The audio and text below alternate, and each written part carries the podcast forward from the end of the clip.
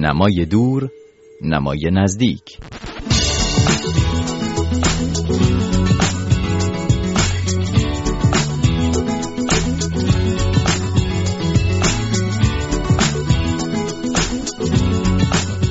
خوش آمدید به برنامه مرور کتاب این هفته. من مهرداد قاسم فرستم ابتدا چند خبر کتاب های تازه رو میشنوید و بعد نویسنده مهمان این هفته با ماست. ای تاریخ ما را به یاد داشته باش. اثری است از هوشنگ بادی نشین از شاعران پیشکسوت و نوگرا که انتشارات افراز با مقدمه از یدالله رویایی منتشر کرده. کتابخانه عجیب از آثار مصور هاروکی موراکامی نویسنده نامدار ژاپنی است به ترجمه مهدی قبرایی که نشر نیکا اون رو منتشر کرده.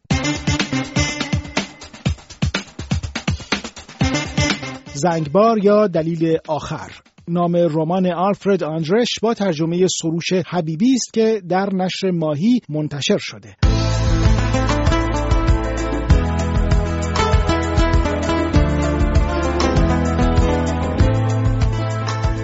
گفته میشه که مهاجرت اجباری یا تبعید برای اهل نوشتن و هنر در کشورهای غیر دموکراتیک یعنی به پایان رسیدن نویسنده یا او که کارش نوشتن و خلق هنره. با این حال در میان ایرانیان اندک کسانی بودند که مهاجرت رو به فرصتی برای نوشتن و خلق بیشتر تبدیل کردند. یکی از اونها مانا نیستانی کارتونیست و خالق آثار کامیک ایرانی. مانا نیستانی بعد از مهاجرت چندین کار منتشر کرده که آخرین اون همین تابستون در پاریس و به زبان فرانسه به چاپ رسید. مانا نیستانی مهمان این هفته ماست. خیلی خوش آمدی. مانا به برنامه نمای دور نمای نزدیک این هفته که می‌خوایم نگاهی بکنیم به چند تا از آخرین کارهایی که منتشر کردی در در واقع این اواخر. از آخرین کاری که منتشر کردی اگر اجازه بدی آغاز بکنیم کتابی که به زبان فرانسوی هم منتشر کردی و یک راهنما هست. خواهش می‌کنم من خیلی خوشبخت هستم در خدمت شما هستم. کتاب واقعیتش ترجمهش به فارسی مقدار شاید مفهوم نباشه برای اینکه عنوان اصلیش به فرانسوی هست و اگر بخوایم تحت لفظی بگیم راهنمای کوچک یک پناهنده سیاسی کامل هست. یا در واقع اینکه چگونه در کشور فرانسه پناهنده نمونه و کاملی باشیم. این کتاب از اسمش برمیاد که کتاب راهنما هست. به طور مشخص موضوعش چیه؟ البته عنوان یک مقدار کنایه آمیز و شوخ طبعانه است. یک جور پارودی هست برای این کتاب راهنما راهنمای مدیریت راهنمای نمی‌دونم آشپز شدن راهنمای مشاغل مختلف خیلی به زبان ساده و در حقیقت ابتدایی. این هم مراحل پناهندگی گرفتن برای یک در حقیقت پناهجوی سیاسی است در کشور فرانسه و یک جور در حقیقت شوخی مصور است با مراحل اداری و بروکراسی پناهندگی گرفتن در کشور فرانسه. به صورت یه جور کامیک استریپ کامیک بوک در واقع منتشر شده در قطع جمع جوری که قابل هم باشه و برای مخاطب فرانسوی زبان در واقع نباید اشتباه کنیم برای خود پناهجوها نیست برای اینه که شهروند عادی فرانسوی یک مقدار جو و فضایی که در پناهجوها درش به سر می‌برند و بیشتر درک کنند. در واقع پس یک بیشتر میشه گفت یک کامیک انتقادی هست نسبت به موضوعی که بهش پرداخته شده. دقیقا. و خیلی سعی کردم که یک جانبه نباشه. بخشیش در انتقاد بروکراسی فضای اداری و مشکلات اداری روزمره پناهجوها در اینجا هست. البته بیشتر بخشی که خودم تجربه کردم مربوط به پناهجوهایی که مشکل سیاسی دارن و به این صورت اومدن. و بخش دیگر به خود پناهجوها برمیگرده. بعضا ترفندهایی که به کار می‌برن پرونده سازی های قلابی که می‌کنن. و سعی کردم که کل موضوع رو روش دریشه باز بکنم نه اینکه فقط یک طرفه باشه. کتابچه که کامیکی که تهیه کردی در مورد مسئله پناهجویان بیشتر به زمانی برمیگرده که مرتبط با زمانی است که پناهجوها به صورت خیلی منظم مرتب از طریق سازمان ملل پذیرش می‌شدن و مناسیر رو طی می‌کردن وارد فرانسه می‌شدن. تعدادشون هم خیلی حالا احتمالا زیاد بر قیاس با شرایط امروز نبود. اما الان از غذا در روزهای به سر می‌بریم که مسئله پناهندگان و سیل پناهندگان به اروپا از جمله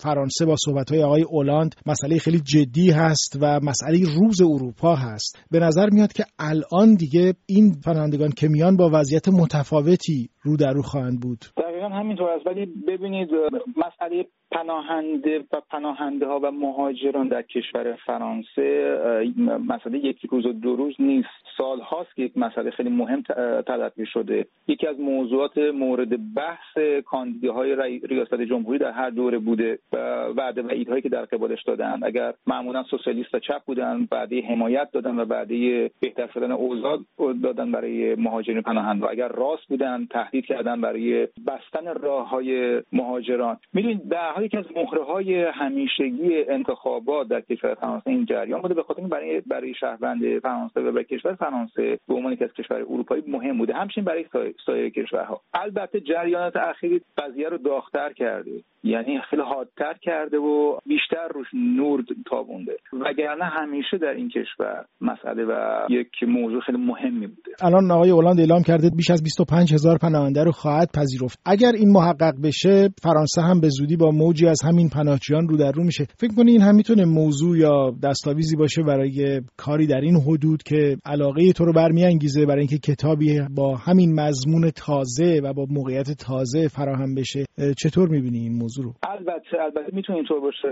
واقعیتش این خیلی جریان پیچیده است. مراحل زیادی داره. ورود اینها به کشور یک مسئله است و بعدش که چه بر سر اونها میاد یک مسئله دیگه هستش. حالا نمی‌دونم این وسط می‌خوام پرانتز باز کنم. نمی‌دونم چقدر مرتبط بشه یا نه. اخیرا فیلمی از ژاک دیدم به اسم دیپان. که در واقع در...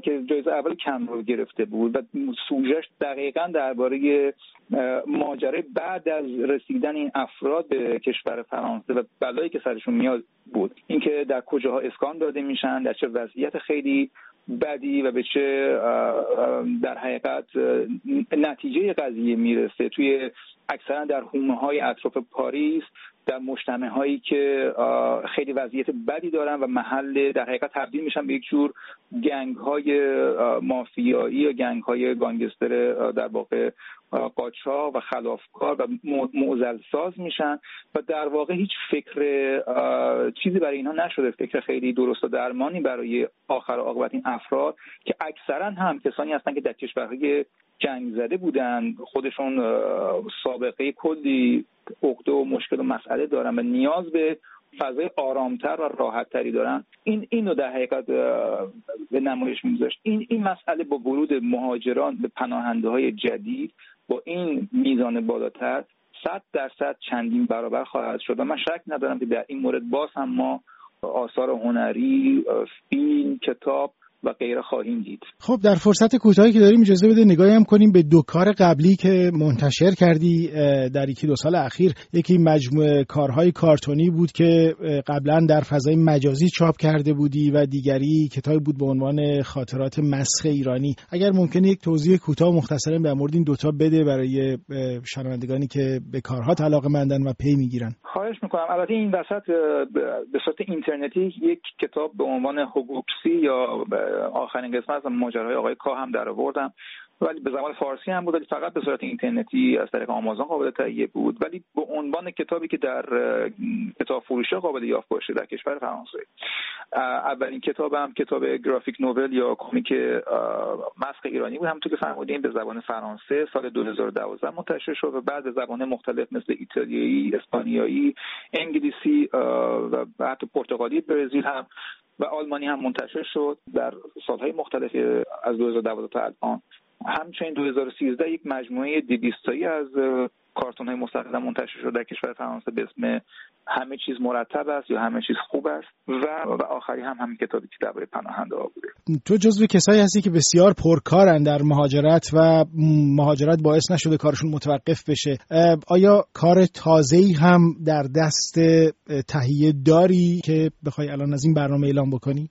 بله بله همین الان با شما صحبت می‌کنم. دارم روی کتاب کامیک بعدی کار می‌کنم که صحبتش با ناشر انجام دادم و تقریبا قطعی است انتشارش. فقط در محل اجرا هست. درباره حالا موضوعش هم بخوام افشا بکنم. درباره سعید هنایی قاتل انکبوتی معروف حدود ده دوازده سال پیش 15 سال پیش در مشهد هست. یک جور بر اساس مستندی که مازیار بهاری در واقع درباره این قاتل ساخت خیلی من تحت تاثیر قرار دادم بر اساس اون یک کار کمیک بود انجام میدم.